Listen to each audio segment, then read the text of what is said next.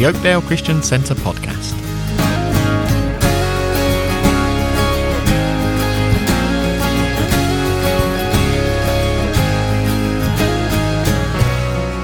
Today, Dave leads a study on Psalm 51. This psalm is often known as the Sinner's Psalm.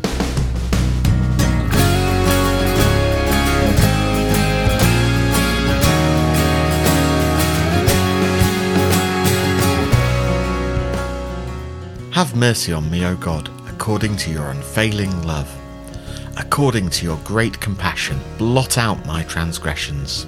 Wash away all my iniquity, and cleanse me from my sin. For I know my transgressions, and my sin is always before me.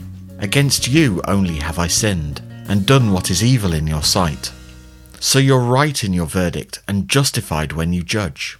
Surely I was sinful at birth sinful from the time my mother conceived me. Yet you desired faithfulness even in the womb. You taught me wisdom in that secret place. Cleanse me with hyssop, and I will be clean. Wash me, and I will be whiter than snow. Let me hear joy and gladness. Let the bones you have crushed rejoice. Hide your face from my sins, and blot out all my iniquity. Create in me a pure heart, O God, and renew a steadfast spirit in me. Do not cast me from your presence, or take your Holy Spirit from me. Restore to me the joy of your salvation, and grant me a willing spirit to sustain me. Then I will teach transgressors your ways, so that sinners will turn back to you. Deliver me from the guilt of bloodshed, O God, you who are God my Saviour, and my tongue will sing of your righteousness. Open my lips, Lord, and my mouth will declare your praise. You do not delight in sacrifice, or I'd bring it. You do not take pleasure in burnt offerings.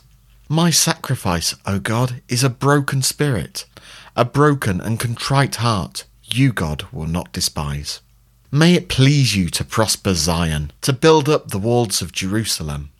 Then you delight in the sacrifices of the righteous, in burnt offerings offered whole. Then bulls will be offered on your altar.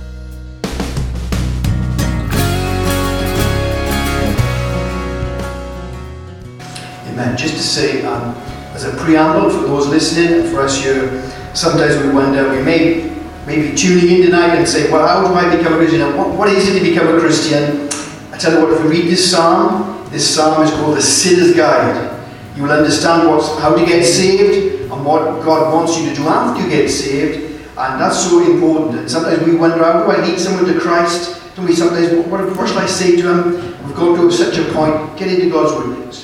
Tell me to read Psalm 51, as we'll see in a moment. It is an amazing psalm. Um, William Carey um, said that he wanted, William Carey, the great uh, missionary to India, said that he wanted this text to be his funeral sermon. Um, uh, uh, Campbell, Campbell Morgan said this The great song, this great song, pulsating uh, with the agony of a sin stricken soul, helps us to understand the the stupendous wonder of the everlasting mercy of God. That's amazing, isn't it? When you see the irony in your soul. Right, okay, first question was um, this is quite easy because if you read it, it'll be on the topic. But who wrote it? David? Now, many, many Psalms, we, we don't really know when they were written. Um, they, they are there, and we've got to sort of try and guess where they, they, they, are, they are in his life or in a position of his life. And of course, that's not too bad because obviously the Psalms are for us as well. Um, and so we can fit it. But this one, did anyone read it on the top of it? Where, when was this written? This is a very specific title. He, he, he, he made sure that everyone knew when he wrote it and why he wrote it. So it was in connection with his sin with Bath Sheba. Job I can spell or write badly so you can't even tell the difference. It's always good. if you can't spell, write badly and they wouldn't know. Um, so there's our context. Okay, now let's just get, uh, let's read a bit of that context so we get our, our minds thinking a bit. Um, because it's good to know the context of the psalm. Um, and this is, this is the context of the psalm. Psalm um, 2 Samuel 12, it's 1 to 14, and Chris and Ken will read that for us. Nathan rebukes David. The Lord sent Nathan to David When he came to him, he said, There were two men in a certain town, one rich and the other poor. The rich man had a very large number of sheep and cattle, but the poor man had nothing except one thing, one little ewe lamb that he had bought. He raised it, and it grew up with him and his children. He shared his food, drank from his cup, and even slept in his arms. It was like a daughter to him. Now a traveller came to the rich man, but the rich man refrained from taking one of his own sheep cattle to prepare a meal for the traveller who had come to him. Instead, he took the ill lamb that belonged to the poor man and prepared it born one who had come to him. David burned with anger against the man and said to Nathan, As surely as the Lord lives, the man who did this deserves to die. He must pay for that man four times over, because he did such a thing and had no pity. Then Nathan said to David, You are the man this is what the Lord, God of Israel, says. I anointed you king over Israel, and I delivered you from the hand of Saul. I gave your master's house to you, and the master's wives into your hands. I gave you all Israel and Judah and all. This had been too little. I would have given you even more why did you despise the word of the Lord by doing what is evil in his eyes? You struck down Uriah the Hittite with the words and took his wife to be your home. You killed him with the sword of the Ammonites. Now therefore, the sword will never depart from your house because you despise me and took the wife of Uriah the Hittite to be your own. This is what the Lord says. Out of your own household I am going to bring calamity on you. Before your very eyes Take your wives and give them to one who is close to you. And he will sleep with your wives in broad daylight. You did it in, this, in secret, and I will do the same in broad daylight before all Israel. Amen. Uh, Nathan, under the influence of the Lord, uses a great human trait that we love to see, and we are quick to see error in other people and um, not so much in ourselves. Um, my mum very wisely said to me one day, or to many of us, I think probably in, in Bible study, the Lord many times showed her, her faults by her recognizing them in others. And uh, that is so true, isn't it? We can recognize faults, and the Lord uses that. And here we see uh, uh, David. Um, we have a couple of people, Bathsheba, and then uh, was that uh, from Wendy? Irina said, "No sin too great to be forgiven." We'll come to that in a minute. Yes. So there's our background. There's where he's writing. Um, he's been confronted, and he's owning up. Anything, any first, what, what's the first impression? Anybody? What did you come up with? Um, interesting. Um, penitent is a lovely word, isn't it? Penitent.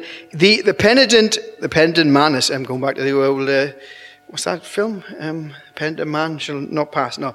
Um, we have in, in, the, in the book of Psalms 150, that's, that's the, the Jewish hymn book. Um, and they, they classify them in different, you know, the messianic psalms and, and all the, the, the ascent psalms. These, these, this particular psalm is, is a group of seven. Always a good number, divine number, seven, of what they call the penitential psalms. Um, you'll find it in 6, 32, 50, 38, 51, 102, 103, and 43. Psalms where sorrow, remorse, repentance is, um, is given. And um, even back in the early churches, Origen, they say, and um, Augustine, Augustine really got a few together. But it wasn't until about the sixth century where they got these seven where they got these seven together. They say that in the early church, at the end of their morning services, they would recite Psalm 51.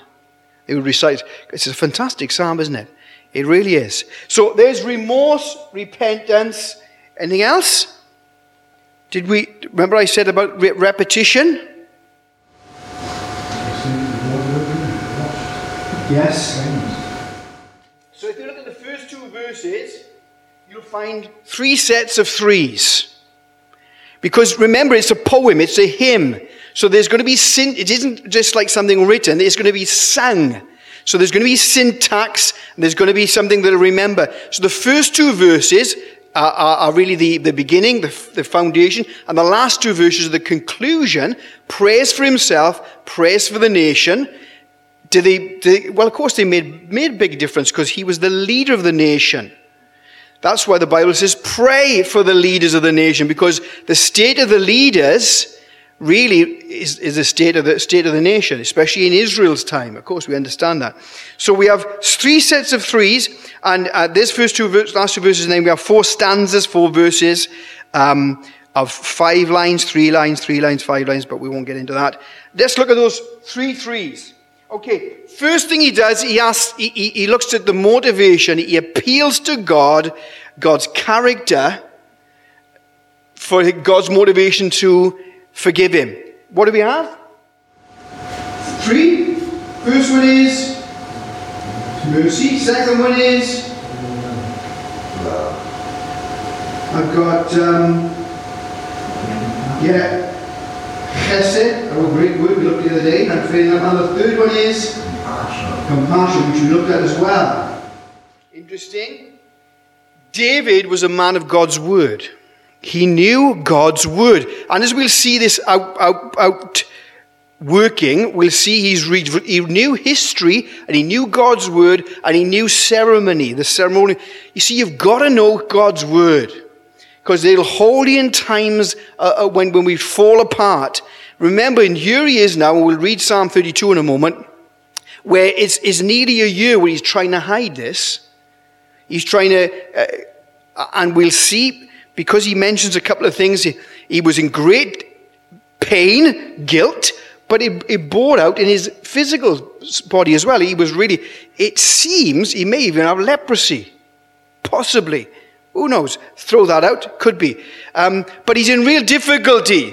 And he's appealing to God uh, for his. And interesting, those three, three things there. Where do we find them? Exodus 34. We'll see in a moment. So, three things mercy, hesed, and compassion. What does he ask God to do? Three things. Let's do it. Well, three things he asked God to do about his sin. Blot, wash, and what's the last one? Verse two, cleanse. And um, he uses three different words, doesn't he? Three different words there, three different words for sin, uses transgression, iniquity, iniquity and just plain word for sin. Remember those three words he uses there transgression, iniquity, and sin. Where do we find them in that, in that context? We find them in Exodus 34. God is the God who forgives transgression, iniquity, and sin. Transgression is just outright rebellion, a revolt. Sin is just the plain word for missing the mark, missing it. And iniquity is the, the word, there is the, the, the bias in us, the bent, the twistedness in us. And it is interesting that he, he says, blot out my, tri- blot it out. Blot it out, Lord, please. Then he says, wash my iniquity. This word's a lovely word. It means, uh, it's, it's the word fuller, fulling. Now you say, what does that mean? Some of the older folk will understand what it means. It means they used to get, and they used to hit it, stamp on it to get it clean. They'd wash it and they'd stamp on it. Uh, as time went on, they used to use the rubbing board, didn't they? But in the early days, he would stamp on it, hit it until it was totally clean. He said, Do that to my heart, Lord, because my twistedness needs straightening out. And he said, If you've got to stamp on me and hit me and straighten me, please. You can see the agony of his soul. You see why God said, uh, David is a man after my heart. He knew the, the, the evil of sin, and his heart was, as Campbell Morgan says, we can see the agony in his heart. Um, so we have three threes blot out, wash me, and cleanse me. Um, I think the word cleanse is just uh, as it says it is uh, to make pure, blameless, to acquit me. Uh, it, it can mean to de-sin me, unsin me. Bless the Lord. I love that word. Unsin me. Okay, so anything else in the, in the beginning? So that's his preamble. Then he just goes straight into it and um, he says, For I know my transgression. See, that's someone who's under the conviction of sin. When we know that we're sinners. See, if you don't think, when people don't know they're sinners, they don't understand that, then God's not really working there, is He? He's not really working. He understood. Why? Because we read it last week, I think, or a week before. Holy Spirit convicts us of, of um, guilt, righteousness, and judgment, sin, righteousness, and judgment to come. Listen to the, the psalm that comes alongside 51 that really is the outworking of Psalm 51. Psalm 32, uh, 1 to 5. Blessed is he whose transgressions are forgiven, whose sins are covered. Blessed is the man whose sin the Lord does not hold against him, and in whose spirit is no deceit. When I kept silent, my bones wasted away, through my groaning all day long. The day and night the hand was heavy upon me, my strength was sapped, as in the heat of summer. Then I acknowledged my sin to you, I did not cover my iniquity. I said, I will confess my transgressions to the Lord, and you forgave the guilt of my sin. What a fantastic psalm. We read it many times, don't we? But that's the outworking of, of this psalm. And he says, This is what I was like when I kept silent. The, my bones wasted away. He mentions bones here, didn't he? His bones were, were, were contrite, broken, really. The, the weight of sin. It's amazing when we, especially when we are saved, when we know the Lord, if we're in sin, that weight bears us down. Um, and uh, he, he acknowledges that. He owns up. And he says, My sin is always before me. Now let's look at verse 4. This is an interesting statement. Against you, you only have I sinned and done what is evil in your sight. And, and initially, at the first glance, you could say, Well, Dave, what about the people that he, he hurt? Well, of course, remember, he's talking primarily the sinners against God. See, the fallout, secondary, is always going to be someone hurt. When people say, oh, um, I, I want to do my own thing and uh, I'm not hurting anybody. You see, you can't, you, no one lives on an island. So sin always affects someone else. People say, well, I, will take drugs, I'll do what I want, yeah. And I pick up the jolly tab when you got to go to, to the A&E. When people say, ah, well, I'll sleep around, I'll do what I want, yeah. Who picks up the tab when you got to go and get those penicillin and you got to go and get treated? Taxpayer. See, so when we say, oh, no, no, no, sin always affects, but primarily, David can understand. He, see, he's not glossing over sin. He, he understands that sin is not breaking just an abstract law, is it? No, sin is violating the very personage of God. Because God has said this is the way it is, and if you, you ignore, that's why we, we've forgotten the power and the, the, the consequences of sin. See, that's why sin has to be uh, dealt with and confined for the whole of eternity, because sin destroys and it violates the personage of God. So David is saying, Look, I have sinned. I have sinned. And he's saying, look, you were, you were remember we read on Sunday, you were the one law, one lawgiver, one judge. So you are justified when you judge and you prove right when you speak. There's no argument with God, is there? He says, this is how it is. Uh, and then he moves on. Interesting. He says he, he does not just a sinner by action. Now that, some people could admit that, can't they? Oh yeah, I've done things wrong, I've, I, have i have sinned. But now he goes to the root of the problem verse 5 I am sinful from birth. He brings up the original sin argument that every one of us is born with sin. Now, let me just throw this in aside. I've told you before. It could also mean that um, David was uh, of not the same mother as his other brothers. Could be. Throw that in. Why? Why do we say that, Dave? Well, when Samuel turned up, who did they, they not invite? Everyone was there apart from David. He didn't even invite him. Could be a number of reasons for that. But there was a bit of anim- animosity, wasn't there? Remember he went down with, uh, the Goliath was there, and David saying, oh, what's happening here? And his brother said, oh, you, you little toe rag, you only come down here to watch the fighting. Who's looking after those sheep? And there was a little bit of grating there. So I'll throw that out because it's possible. But really, what he's saying is this I am a sinner by action and by nature. He could see his very heart. And thankfully, the Bible is very clear, isn't it? It goes right through the, through the word telling us that. Someone read Romans 3 9 to 12. So are Jews better than others? No. We have already said that Jews and non-Jews are the same. They are all guilty of sin. As the scriptures say, there is no one without sin, none. There is no one who understands. There is no one who looks to God for help. All have turned away. Together everyone has become evil. None of them does anything good. We talked about that Sunday with no one. Not one. Not one of us. Um, by nature, we are bad. We're able to do good things. Why? Because we create in God's image. But our very heart, the very essence is rebellion against God. And he, David tells us that. He makes no excuse.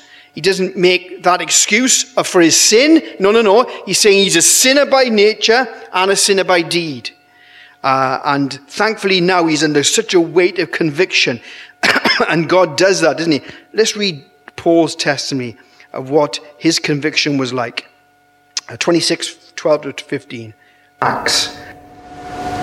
Whereupon, as I went to Damascus with authority and commission from the chief priests, at midday, O king, I saw in the way a light from heaven, above the brightness of the sun, shining round me, and, and them which journeyed with me.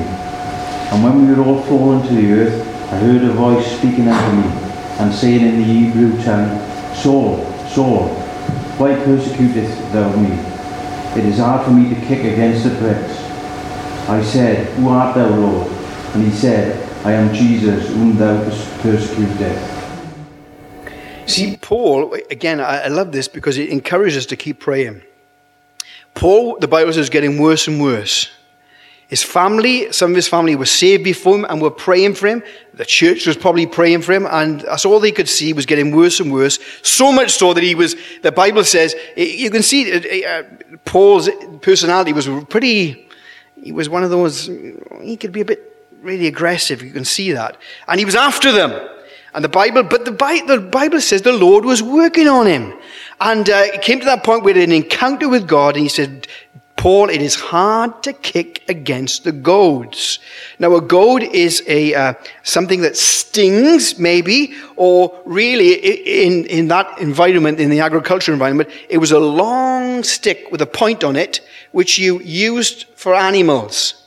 Uh, maybe a, a, bull to keep him in, in line, or when, when he's, he's plowing, big stick to poke them.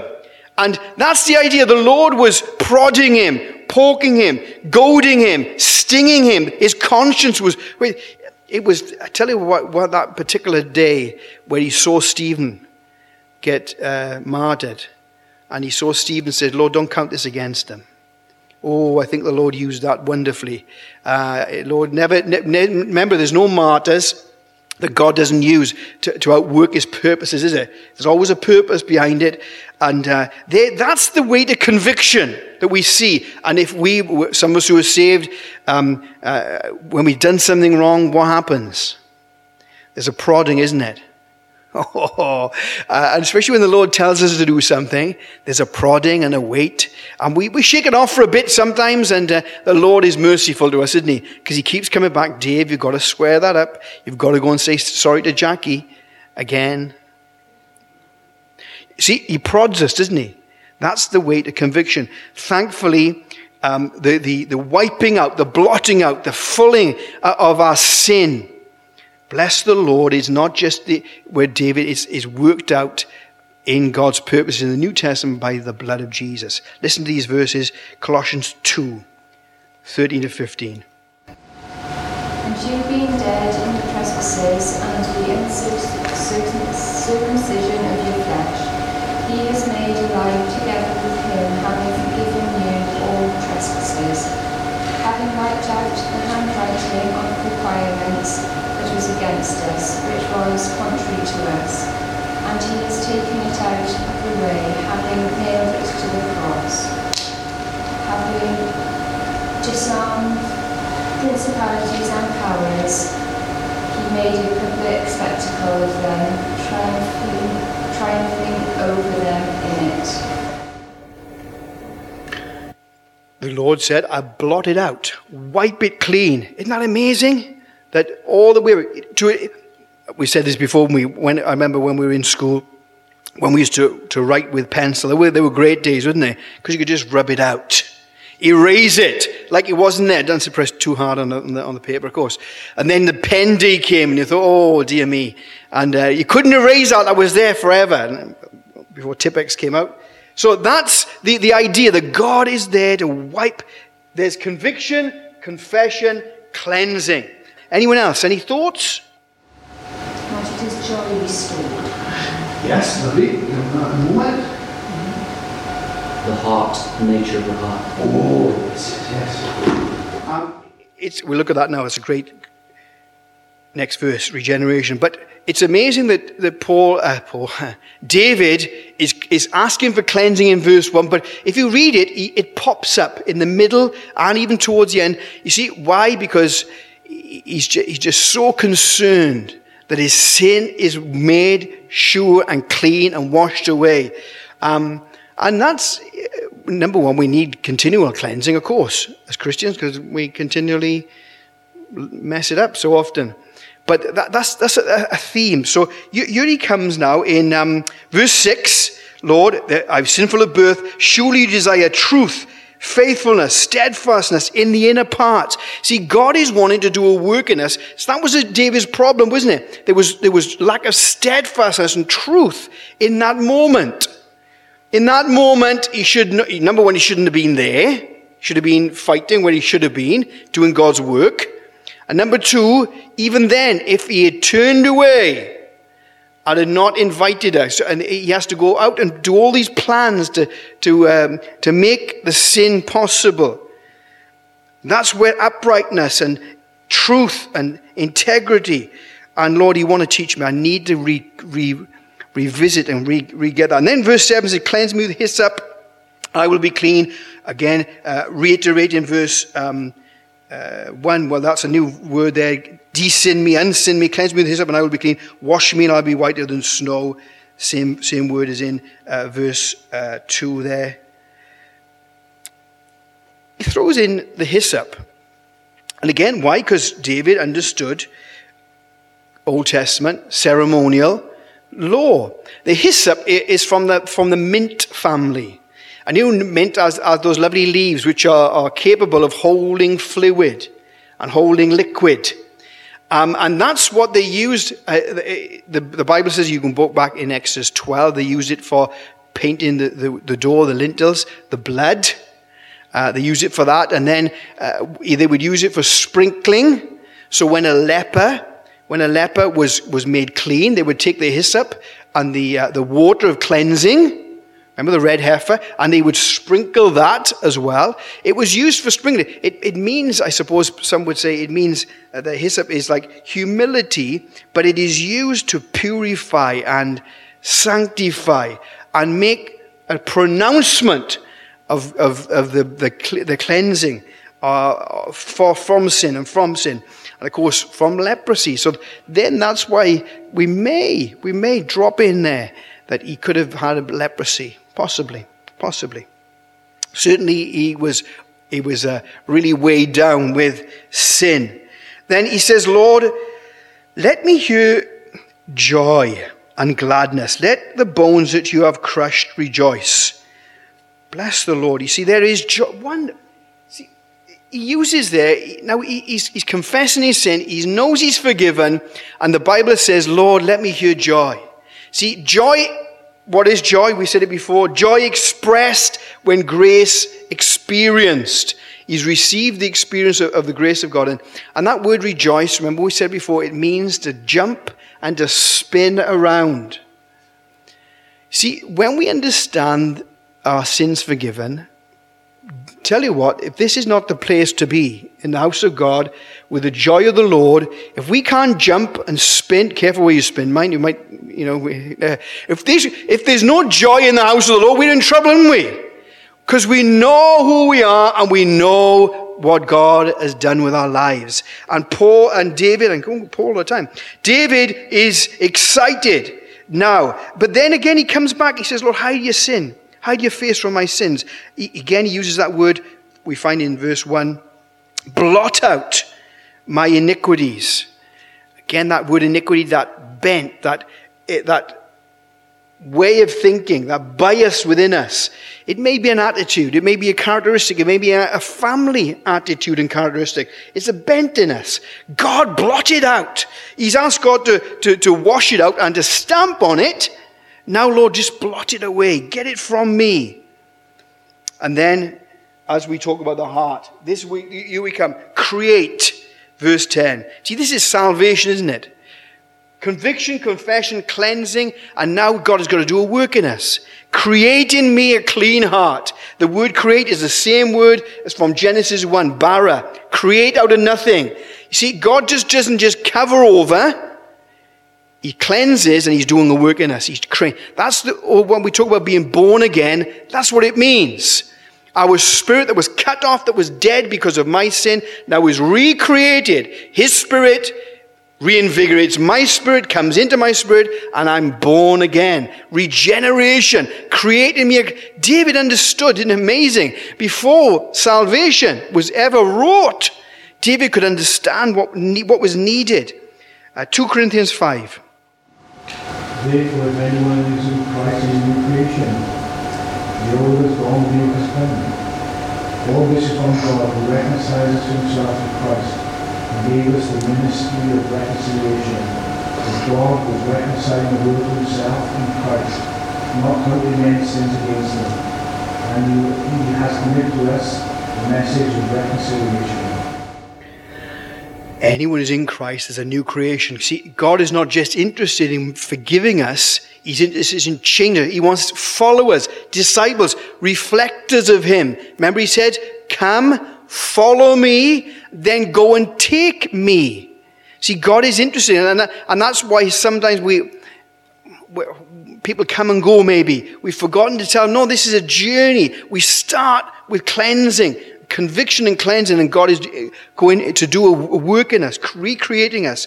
And um, so David is here, and he's got to that place where he- he's asking the Lord, creating me a new heart, renew that steadfast, that steadfast spirit, that upright, perpendicular spirit. Lord, let me not be twisted even after this. Let me stand clear and firm with an upright heart again. And then he drops these verses in, which is really powerful. Cast me not away from your presence, O Lord. Take not your Holy Spirit from me. Again, in his mind, who's he got? Who do you think he's got in mind when he says, Cast me not away from your presence, O Lord? Saul. No, not Saul, no, Saul. Saul, yeah. Go further back. Go back to the beginning. Adam and Eve, but Cain.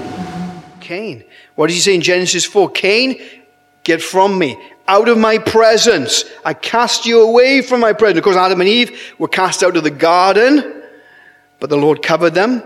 But in his mind, he had, he had, he had Cain. Now, the second one, we've just been told, uh, Take not your Holy Spirit from me. Who's he got there? Saul. And, yeah, Samson as well.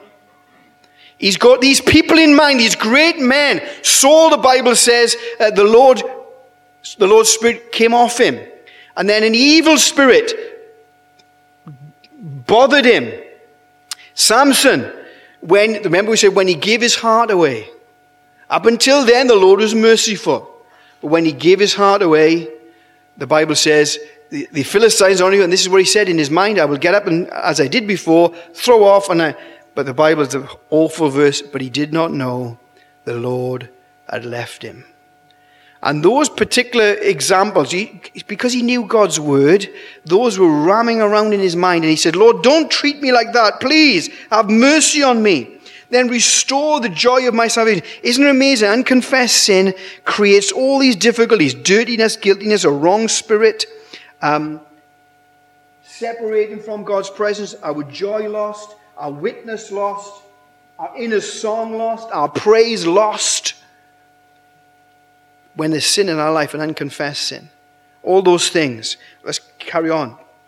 Then restore to me the joy and grant me a willing, sustaining spirit. Grant me two, two reversions there. Grant me, um, uphold me with your generous spirit, but also keep me going with a willing spirit, Lord, an upright spirit. And then what happens is we go out and tell our witnesses. he said, Then I will go and tell transgressors. Then I will go and witness. I will go and confess. I will go and teach them, and many will be converted. Converted. Um, John 4. John 4. Many of the Samaritans from that town were evening because of the woman's testimony. He told me everything did. So when the Samaritans came to him, they urged him to stay with them, and he stayed two days. Because of his words, many more became believers. They said to the woman, We no longer believe just because of what was said. Now we have heard for ourselves, and we know that this man really is the Savior Amazing. Your testimony. Well, Mike talked about the other day, the power of a testimony that's ch- of a changed life. And, and David could understand. He said, Lord, now I'm going to, now what you've done with me, I'm, you've changed me, you've cleansed me. Now I will go and take this powerful testimony and uh, what did he say? We believed because of what you said. Your testimony led us to Christ. Amazing. And then the power of uh, praise. See, the mark and the stamp of, of, of a person who knows the Lord and who is, is really flourishing in the Lord is, is praise. Is praise on their lips. Um, the Bible says he's given us a new song. Out of our hearts, He's created a new heart. What does the Bible say? Out of the overflow of the heart, the mouth speaks. So what's in our heart comes out. And the power of praise when God comes. Matthew 21, 12 to 16. Jesus entered the temple courts and drove out all who were buying and selling there. He overturned the tables of the money changers and the benches of those selling goods. It is written, it is written, he said to them, My house will be called a house of prayer but you are making it a den of robbers. The blind and the lame came to him at the temple, and he healed them. But when the chief priests and teachers of the law saw the wonderful things he did, and the children shouting in the temple courts, Hosanna to the Son of David, they were indignant. Do you hear what these children are saying? They asked him. Yes, replied Jesus. Have you never read? From the lips of children and infants, you, Lord, have called forth your praise power of praise. Lord, now I'm going to go back to the house of God. I wonder, you know, eh, David loved the house of God, didn't he? I wonder in those times, that nearly a year, where he was under conviction, uh, how, how many times he went to the house of God. He probably may have, we probably would have gone to the house of God, but his praise would have been empty. His praise would have been so muted because the weight of sin was upon him. What Irina said there, well, I didn't catch that, Josh. Yes, restoring us so we can reach out. Absolutely. He's restoring. He's restoring him back. Now his praise is going to be, and he loved to praise the Lord, didn't we? David, he loved to praise the Lord. Lord, and now I know. Why? Because you've taken me and, and uh, undeserved, undeserved. But it's more than that. And again, he throws in, listen to, then I will teach you. But Lord, don't forget, verse 14 Save me from blood guilt, O God, the God who saves me. Ah, he, he was resting on the salvation of the Lord. Nothing could have taken away that sin. Remember, he not only committed adultery, he, he arranged for the husband to be murdered or to be killed in combat. And, and that weight upon him, Lord, have mercy. You are the only God who can save.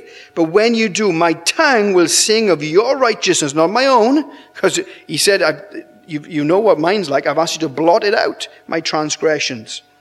Lord, open my lips. Let my mouth declare your praise. Oh, I tell you what, why, I, if we know we're saved, if we know we're forgiven, if we know we're the, the children of God, He's recreated us, ah, I tell you what, there's nothing going to stop you praising, isn't there? Even when, oh, the weight of the world's upon us, Lord, you are worthy of praise. Ask Paul and Silas how it's done. There they are, midnight, can't sleep, in absolute mess, pain beyond belief, yet they still rise up in praise. Bless the Lord. Praise. And when God comes, that, there, the chapter 21, when God comes, the house of prayer is restored, purity is restored, and what happens? Power of God is restored. People are coming to be healed and praise. The kids are praising the Lord. They just, kids don't care what you think, do they? No, I'm, I'm what, what, put my hands up. What do, people, what do they think next door? Well, they don't really actually care what you're doing, to be honest. But the kids, they will jump and holler and because they, they, they could see Jesus. They could see what he was doing. They could see what he was saying. Praise of God. And David praised the Lord now because he's, he's right with God. If you want joy and peace, where do we go? We only can come to him and get right with him. Bless the Lord. Then, um, then he goes to the root, doesn't he? Again, he's, he's not forgetting because sometimes we love to deal with the exteriors.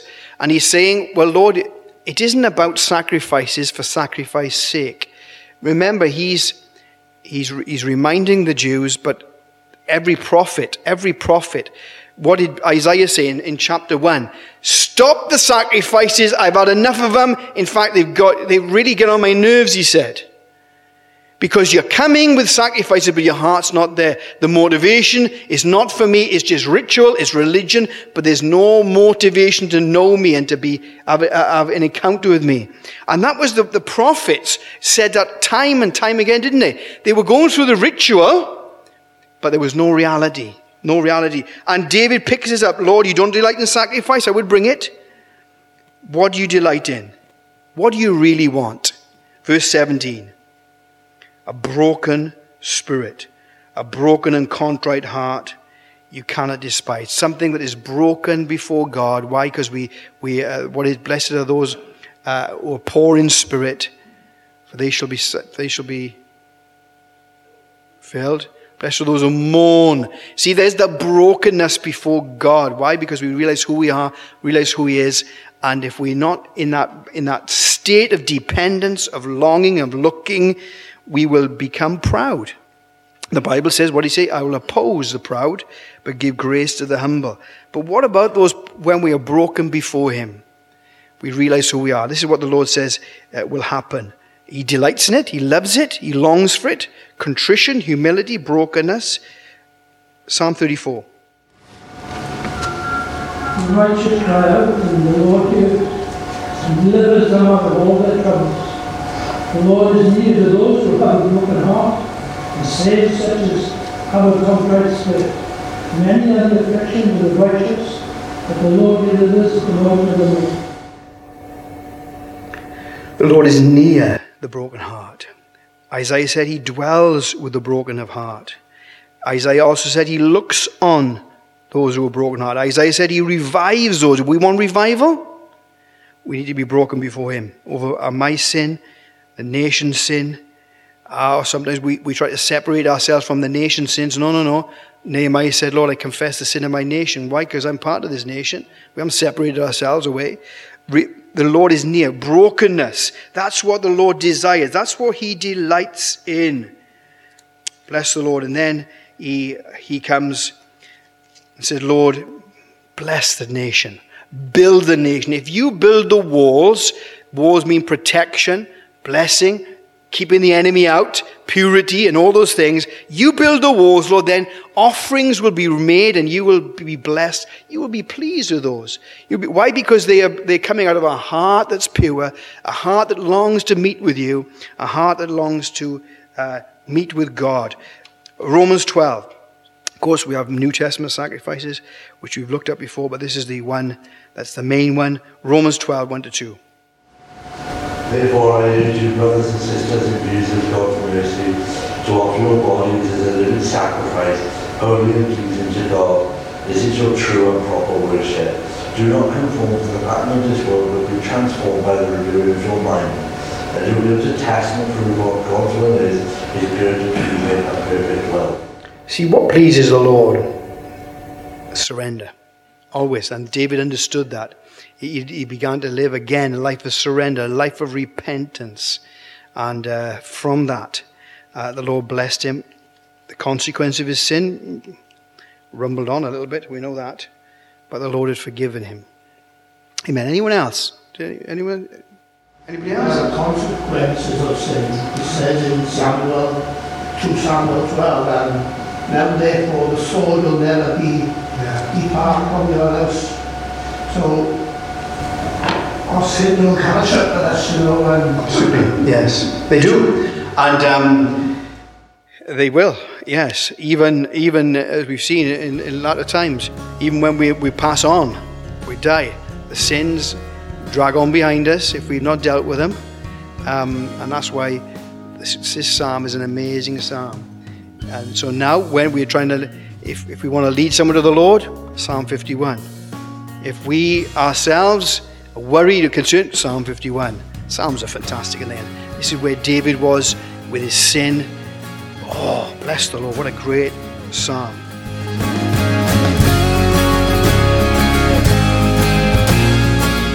We hope you've enjoyed this episode. To find out more about our church, including our service times, visit www.oakdalechristiancentre.org.